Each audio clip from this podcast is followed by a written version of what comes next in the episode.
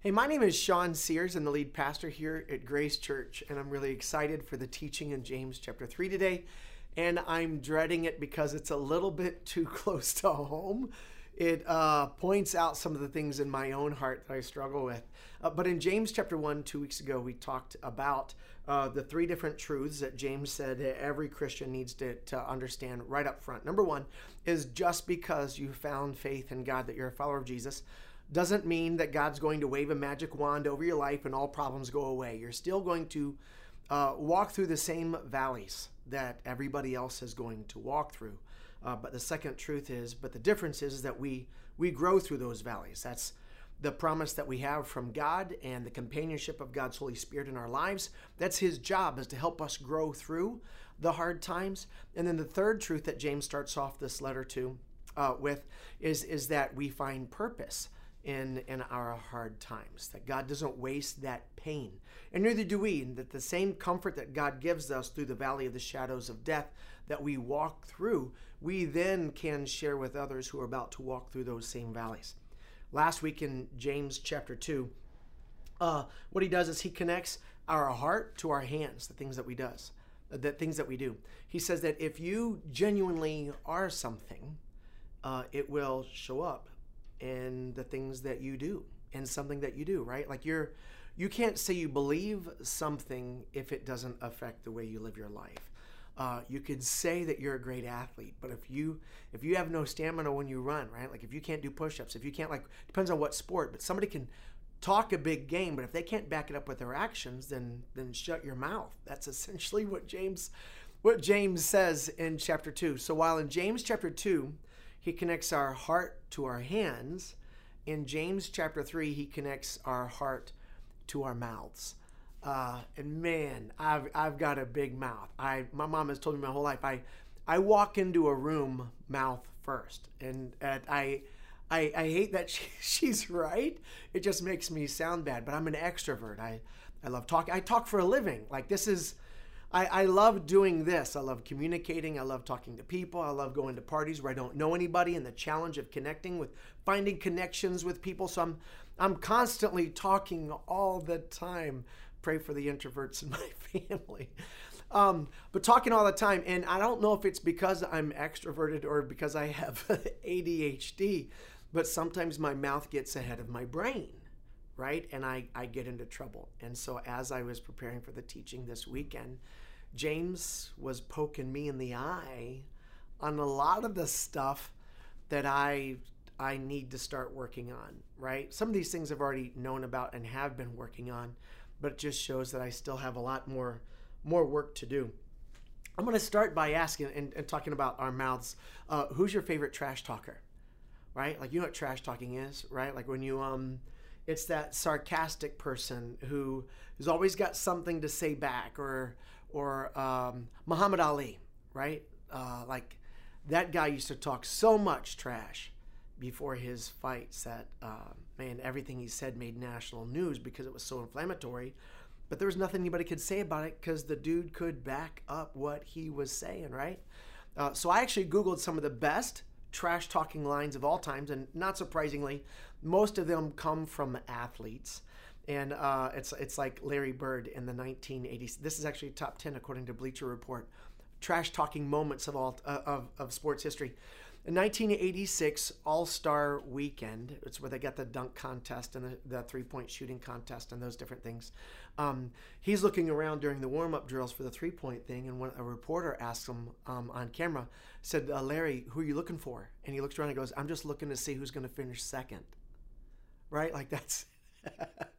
and everybody heard him say that. And it didn't matter because he ended up winning the three point contest that year anyway. So he could back it up. What are you going to do? I mean, you could hate that he's saying this, uh, but you can't you can't say that it's not true. But sometimes it back backfires. And this is one of the biggest backfire moments in trash talking history uh, for sports at least. In 1992, the U.S. Olympic team had, uh, they call it their dream team, right? It was everybody. In fact, I think everybody on the dream team ended up in the Hall of Fame. Uh, but the, the two, you know, two of the biggest ones from, from that team that you'll probably know, even if you're not uh, a sports person, is Michael Jordan and Magic Johnson. And during one of their um, uh, practices, a scrimmage. They, they had a scrimmage where Michael Jordan got to pick his five, and then uh, Magic Johnson got to pick his five, and they scrimmaged each other in front of the press. And uh, coming out of the gates, right as the game was started, Magic Johnson's team was up 12 to 2, and it was starting to look pretty embarrassing. So Magic Johnson, as I understand, if I get a detail wrong, forgive me, but that Michael Jordan's in the huddle with his team, and Magic Johnson walks by and he goes, "Too bad Air Jordan didn't show up today." oh my gosh! Like, and then Michael Jordan hit every single shot after that. Like that just lit him up, and he ended up destroying Magic Magic Johnson's team. I'm I'm wondering if there's ever been a time that you've said something that was like, oh, felt so good to say. But as soon as you said it, you wish you hadn't. You ever done that before? Have you ever like had the like a lot for a lot of us, we don't think of the good comeback until the moment's gone and we're in our car and we're like, oh, oh now crap, I wish I was still in front of them because I now I know what I would say. But some of us have that gift. We can we can say it and, and maybe it wasn't a, a, a snappy comeback but maybe maybe you got your feelings uh, twisted, your heart got turned sideways, and and you come at some came at somebody. And truthfully, I think the more we know someone, uh, the more we have the ability to expose their vulnerabilities and hurt them. Maybe you've done that. I'll bet you if I gave you a couple of minutes to think about it, and, and if I were to ask you, what is the most hurtful thing anyone has ever said to you? For some of you, you can instantly, man, it come it came to your mind already. And for some of us, if we you just give me a couple of minutes, I I know that there's been some stuff that people have said to me that have stayed that have stayed with me. Maybe maybe maybe there's something that you said. I, I remember when uh, Garrett and Lauren were little. Uh, Ryan wasn't born yet, and um, Garrett had done something to Lauren and I was getting on to him and, and he was blowing it off. And I remember thinking that I need him to feel the weight of how he hurt his sister. And I, I, I just looked at him as though I hated him. I obviously don't hate my kid, but I tried to give him a look that would make him feel a certain way. And mission accomplished. Like I remember, like the look that I gave him was like contempt hate, and disgust rolled into one. And he saw the look on my face and just wilted and crumpled on the floor and just started like he wasn't crying like a brat crying. He was sobbing as though he was deeply wounded. And oh my gosh. Even now telling you that story, I just I wish I could go back because I I hope moments like that didn't stay in the back of his mind and shape the person he became. I'm thankful to God he's he's turned out he's turned out fan, fantastic in spite of some of those things. But I don't think I'm the only one who's ever done that. And and maybe some of the most embarrassing moments of your life come from the things that you've you've said, or maybe you made a promise that you couldn't you couldn't keep. So while James 2 describes how our actions prove we follow Jesus, James chapter 3 shows how our words do also. So if you've got your Bible, we're going to be in James chapter 3. I'm going to start reading in verse 1, and here's what he says Dear brothers and sisters, not many of you should become teachers in the church. uh oh, this is me, right? Dear brothers and sisters, not many of you should become teachers in the church, for we who teach will be judged more strictly.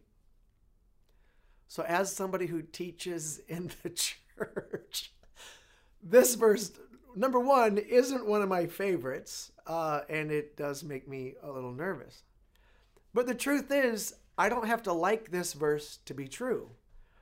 I just have to adjust because it is.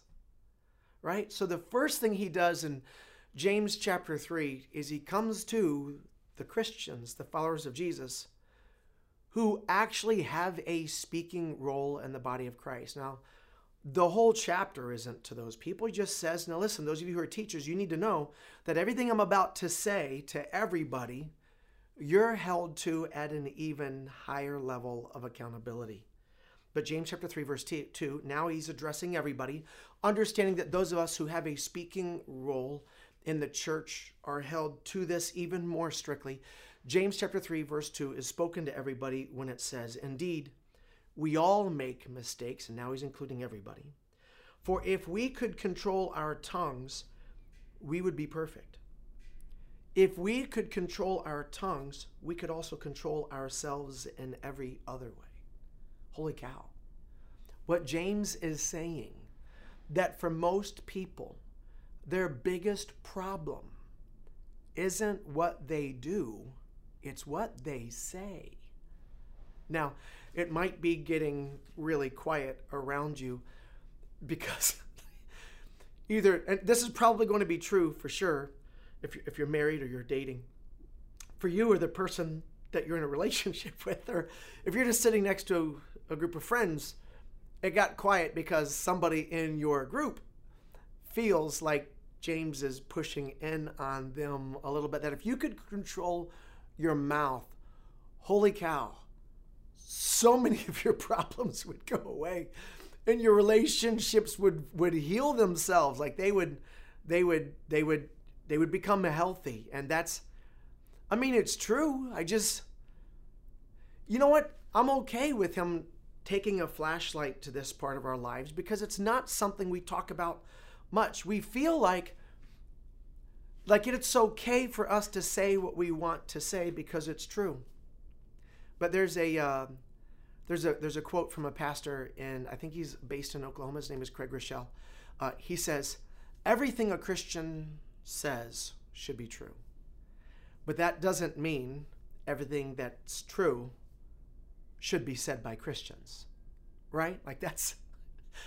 will justify sometimes some very difficult or harsh things that we say by uh, claiming that well it's just true it's what i feel in the moment it's what i it's what i believe uh, but just because it's true or just because it's what i believe doesn't mean that it always needs to be said that's the point that james is trying to make in verse 2 that if you could just control if you had a better filter on the things that you say you'd have a better experience in the relationships that you're in that's all he's saying and that brings me to the first of only two points that I'm going to bring out of James chapter 3 today, and that's this your words matter.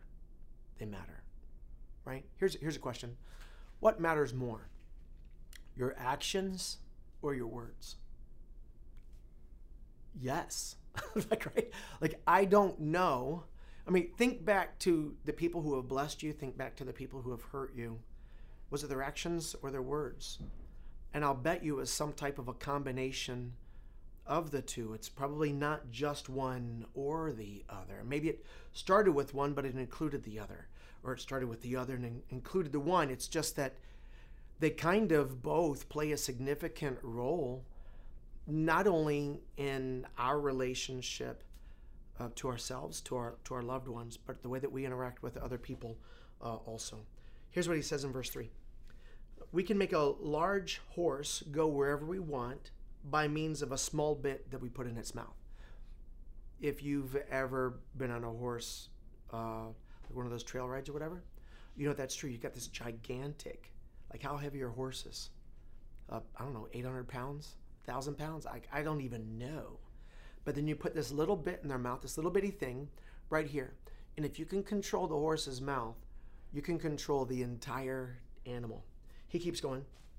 Verse 4 says, And a small rudder makes a huge ship turn wherever the pilot chooses for the ship to go, even though the winds are strong. In the same way, the tongue is a small thing that makes grand speeches, but a tiny spark can set a great forest on fire. So he's got three rapid fire metaphors for the tongue, for the mouth. Uh, the first is the bit in the horse's mouth that can that controls wherever it goes. The rudder on its ship that controls uh, wherever it goes and matches in a forest. And here's the thing that I want you to get from this section of the teaching, and that's this every word that come out, comes out of your mouth is going to do something. Every word coming out of your mouth is doing something. The bit moves the horse down the path or off the path. So do your words.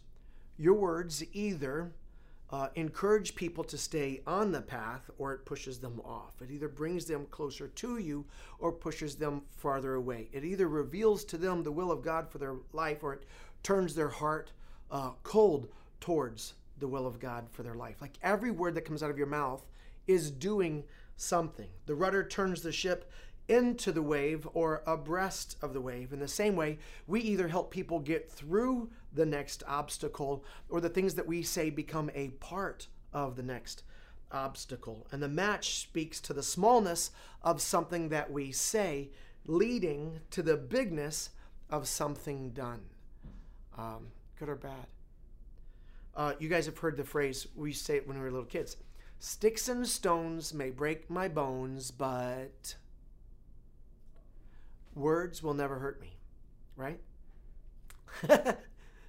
I call bull on that. And you and I both know it's true. Like we've we've said it's true that that's not true is the point I'm trying to make. Like that's something that we said to defend ourselves against the pain of the words that were said or it was a, something that a teacher gave us so that when we were bullied rather than stopping the bully the teacher just wanted us to ignore what they were saying. But i don't know if that's something that any of us can honestly actually do. I think it would be more accurate to say sticks and stones will break my bones but your words may stick in my head for the rest of my life. That would be an accurate statement Sticks and stones may break my bones, but your words will shape the way I see myself and my potential. Sticks and stones will break my bones, but your words make me feel small and insignificant. All of us can think of something said to us decades ago that still pops into our head and still threatens our happiness, our success, or our contentment. Am I right? James says, that it isn't always a huge scandal or some great regret that keeps us from being spiritually complete, but it's the lack of control that we have over our mouths that keep us from becoming spiritually complete. That's why he says, if we could, in verse 2, if we could control our tongues, we would be perfect and could also control every other area of our lives also. And it's not the idea that I become perfect and I never sin. But the, the, the Greek word behind the word perfect means complete. Like I would come to completeness in my maturity as a follower of Jesus if I could just watch the stupid things that come out of my mouth uh, and, and catch them. Uh, words are more, by the way, than the syllables that actually come out of your mouth. It's what you mean by the tone of the words that come out of your mouth, the tone of the syntax. So it's not just the the structure of the words, the things that we say matter. Uh, yes, the words actually matter, but also the tone in which we say them. Uh, in the example I just gave of, of Garrett uh, as a, as a five year old, it's it's the expression, it's the demeanor in which the words are said. It's what you type in your posts on social media. Like these things carry weight with people and. While what you're posting on social media might be factually true, the facts of the things being said aren't any more important than the impact of the way it's said. Does that make sense? Like sometimes you can be right, but be wrong about being right. I I've done that one. And I don't want to talk any more about that part of the sermon because that that makes me feel feel it too much. But it's it dang it, it's true. Um, Matthew chapter 15, Jesus is preaching. Uh, then Jesus called the crowd together to come and hear him. And then here's what Jesus says in Matthew chapter 15, verse 10. Listen, he said, and try to understand. It's not what goes into your mouth that defiles you. You are defiled by the words that come out of your mouth. Now, there was an argument that had been started because Jesus' disciples were eating without washing their hands. Now, the Pharisees and grandmothers hate that.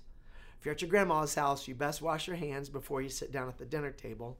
And if you're around religious, hyper religious Jewish political leaders, make sure you wash your hands also. The disciples didn't, and it starts a huge argument. And Jesus' defense of his disciples is that it's not the dirty food, right? Your your hands weren't washed, and then you handled your food, your sandwich, and then you eat the sandwich, and they're saying, "Oh, now you're impure. Now you're spiritually unhealthy and unholy because of the dirt that went into your body." And Jesus said, "It's not the dirt that goes into your body that defiles you. It's the dirt that comes out of your mouth that defiles you." The Pharisees were obsessed with cleanliness as a means of holiness, but Jesus wanted them to see that it was their heart that was making them dirty. So, verse 15 uh, then Peter said to Jesus, Matthew chapter 15 still, explain to us the parable that says people aren't defiled by what they eat. Don't you understand yet? Jesus asked. Anything you eat passes through the stomach and then goes out into the sewer. And that's all we'll say about that. But the words that you speak come from the heart, and that's what defiles you. Bad stuff going into your body keeps going until it passes out of your body, but the words that come out of your mouth started in your heart. The person you really are, Jesus is saying, is proven by the things that you do and the things that you say. In verse 2, James had said, We all make mistakes. Remember, that's when he starts to include everybody. Your words matter as much after you made the mistake as they did when you made the mistake. So, my encouragement to you is that you remember James started off this whole letter by saying, when you fall into trouble, if the trouble that you've fallen into comes from the words that came out of you, do the humbling and hard and necessary work of going back to that person with different words, with reconciling words, with words of humility, seeking restoration of the relationship. So you're going to make mistakes. So make sure your words match your recognition of your contribution to the dysfunction in this situation. And that brings me to the second of only two points I want to make in today's teaching, and that's this our words bring life or death. Back in James chapter 3, he says this in verse 6 And among all the parts of the body, the tongue is a flame of fire. It is a whole world of wickedness, corrupting your entire body. It can set your whole life on fire, for it is set on fire by hell itself. So I'm thinking James was either married to a woman who had a sharp mouth or maybe one of their siblings was this way, but he knew the kind of damage that happens because of the words that people speak. And all he's saying is you've got to recognize that your words can do significant damage, or your words can bring life. Like your words, as we said in the first point, are doing something. All of your words, they matter. Everything that you say matters. And the reason why they matter is they either bring life or they bring death. Someone said one little thing in your life and it's caused this long thread of destruction, right? Can you think back to that thing? That's all James is saying. There's a little spark and it can burn an entire forest. Somebody can say one, and, and I've got examples for this, but I'm, I'm betting you could probably come up with a better example than me. Like you're probably thinking of something that somebody said that they thought was small or insignificant or not a big deal, but it has significantly wounded you and you still you might even still be emotionally bleeding over this or maybe there's a scar down this part of your heart. Because of that small thing that they said that set your whole life at least for a little while on fire. Uh, James chapter 3 verse 7 says people can tame all kinds of animals birds reptile and fish but no one can tame the tongue it is restless and evil, full of deadly poison. Holy cow! Wow! Like this guy has some very passionate opinions about our ability to control the tongue. And what he's saying is, man, listen, I, I know people. And it's easier to train a horse, a dog, a monkey, a cat, a dolphin, a killer whale than it is for the average person to control the words that are coming out of their mouth. So what hope do we have? If like if it's as difficult as what he's saying, then what hope do I have? The apostle Paul was talking about his struggle with sin and the things that he did and said in Romans chapter 7 verse 24 and here's how he put it. He said, "Oh, what a miserable person I am. Who will free me from this life that is dominated by my sin and my death and death? Who what a miserable person I am when I consider how difficult it is for me to control. Like he's like, man, I'm getting like really like dark about this. Like who can deliver me from the stuff that I, I can't help saying. And he answers his own question in verse 25 when he says, Thank God the answer is in Jesus Christ our Lord. And the same is true for you. Thank God that God has given us his Holy Spirit, whose job it is to sound the little warning, the little siren, the little alarm in the back of our head right before we say something. And if you're a Christian, you felt that. Uh, you were about to say something that maybe you were completely justified in saying that you might have every right as a personal right to say. And right as you are about to say that, there's a part of you in the back of your mind, the Holy Spirit's like, ah, don't. Now, you may have or you may not have, depending on whether or not you obeyed the voice of God in your heart or not. If you ignored the voice of God in your heart, you probably had some type of rationalization for it, but that's what Paul's referring to. He says, I thank God that the answer is through Christ Jesus our Lord. Then James explains the reason why our mouth and our faith must match in James chapter 3 verses 9 through 12. Sometimes it praises our Lord our mouths and Father, and sometimes it curses those who've been made in the image of God. That's what our mouths do. We'll come on Sundays and we'll sing praises to God, and then on Monday we curse people that are made in God's image. And James says, I don't understand that. That doesn't make any sense. Verse 10 says, And so blessing and cursing come pouring out of the same mouth. Surely, my brothers and sisters, this is not right. Like, you would agree with this, right? Is what he's saying. Like, if you show up on the weekend to praise the creator of the universe, but you treat like trash those he actually created, you'd have to recognize that the problem now is in you, not in them. That's the point that he's trying to make. Verse 11 Does a spring of water bubble out with both fresh water and salt water? Does a fig tree produce olives or a grapevine produce figs? No. And you can't draw fresh water from a salty spring. See, here's the problem. We say that we follow God, the source of life, the source of love, the source of holiness, but often our words are death, hate, and corruption. In Luke chapter 6, verse 45, Jesus echoes this same sentiment when he says, A good person produces good things from the treasury of a good heart. There you go. That's why the words we speak are a problem, is because it's revealing something more transparent about our heart than we realize. Uh, a good person produces good things from the treasury of a good heart an evil produce, person produces evil things from the treasury of an evil heart. What you say flows from what is in your heart. So here's a question for you. If you want to know how your heart is actually doing, how healthy you are in your relationship with God, examine the words that come out of your mouth. Because here's the truth. Here's what I want you to know from this part is that you can tell how your heart is doing by listening to the words coming out of your mouth. I'm going to leave you with a couple of passages of scripture that I think are helpful in this regard. Ephesians chapter 4, verse 29. This is the Apostle Paul now. And so the Apostle Paul, Jesus, and, and James have been saying the same things through this entire series. But the Apostle Paul put it this way in Ephesians chapter 4, verse 29. He said, Don't use foul or abusive language.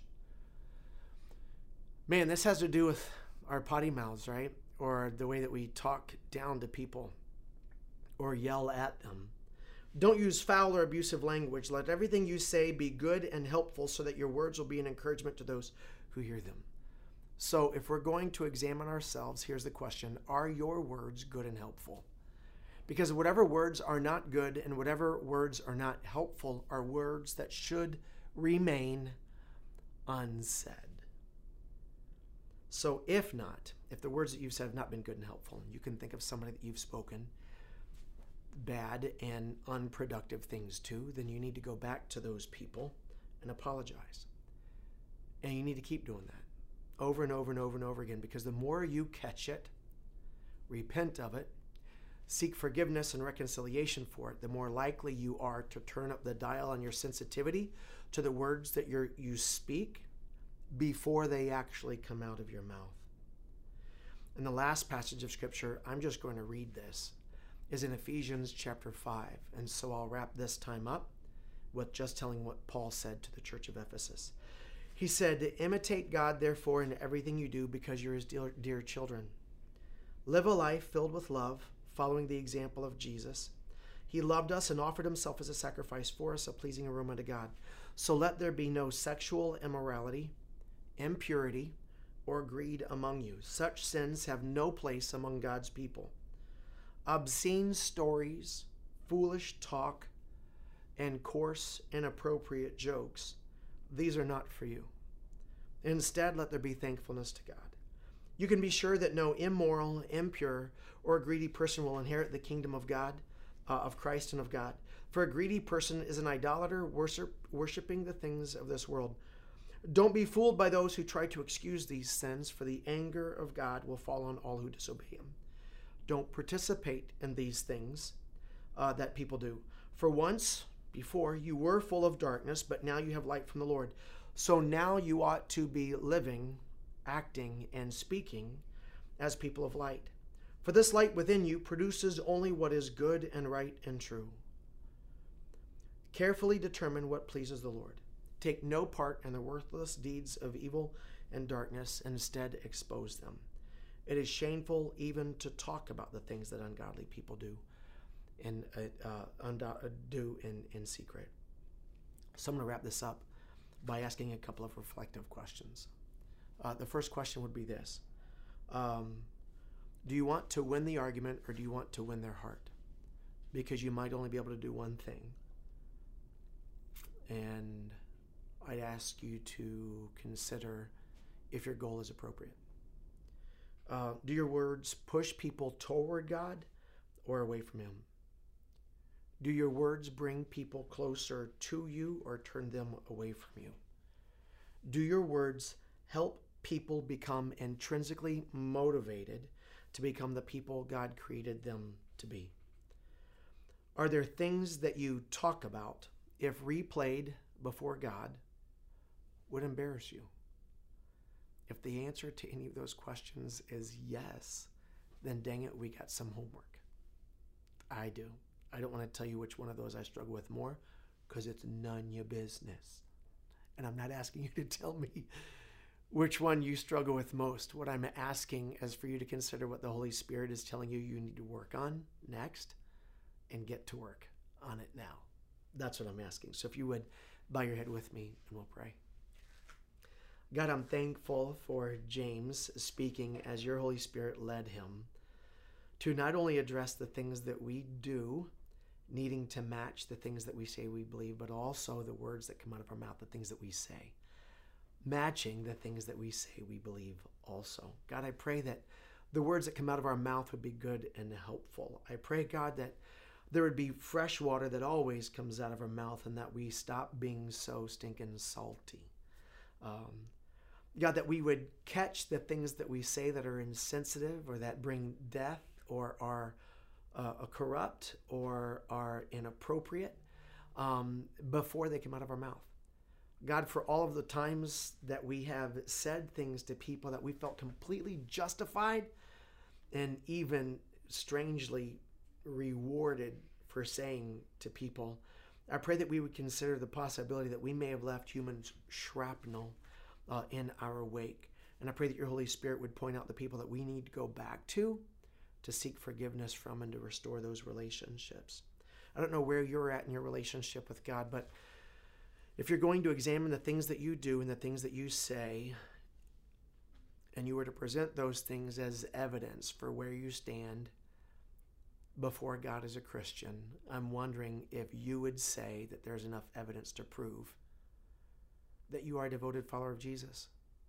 Because the things that you do, the things that you say, help others live like Jesus, love like Jesus, give like Jesus, and serve like Jesus. Because if they don't, there's a possibility that you might not be a devoted follower of Jesus. You might believe all of the right things, but by faith, it's not made any difference in your life. So I don't know if it's even real. Satan believes that Jesus died on the cross and rose from the dead, but he's not in a right relationship with God because he's never repented and given his heart and life to God. And that's what I'm asking you to do. Your prayer would be Jesus, thank you for dying on the cross for my sins, raising from the dead with new life. I want that. Change any part of my life. I am 100% open and available to you, God, for whatever you want. I'm all in. Can you make that your prayer? If you're a devoted follower of Jesus and there's a sin in your heart or a pattern of, of sin in your life that God's pointed out, would you confess that and make it right?